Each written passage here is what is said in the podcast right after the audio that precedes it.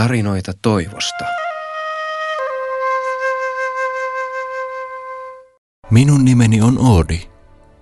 Synnyin köyhässä kylässä Mae Hong Sonin läänissä Thaimaassa.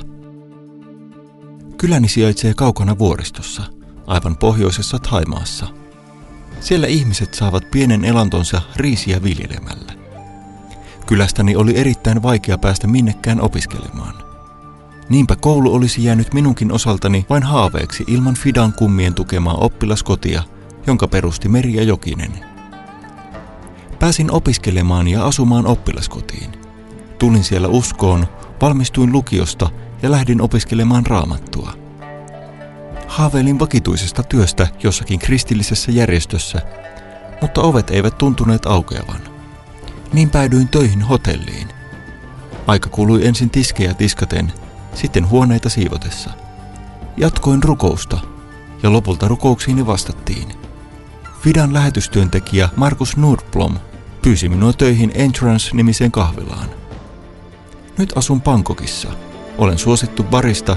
Kahvit ovat minun erikoisalani. Olen jopa voittanut kilpailuja. Kahvilamme tavoittaa nuoria opiskelijoita Bangkokissa. Tänne on syntynyt seurakunta, joka kokoontuu täällä kahvilan tiloissa.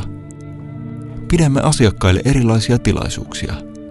Täällä käy lähinnä buddhalaisia ja muslimeita. He kuuntelevat mielellään tarinoita elämän muutoksesta.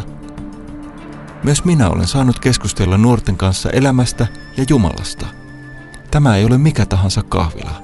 Asiakkaat sanovat, että täällä on jotain sellaista, mitä he eivät osaa selittää. Ennen ajattelin, että Jumalan palveleminen tapahtuu vain kirkossa.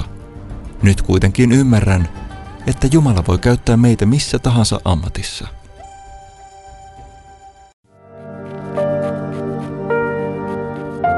Jos haluat lukea lisää tarinoita toivosta, tilaa Fidan ilmainen uutiskirje osoitteesta www.fida.info, siis www.fida.info.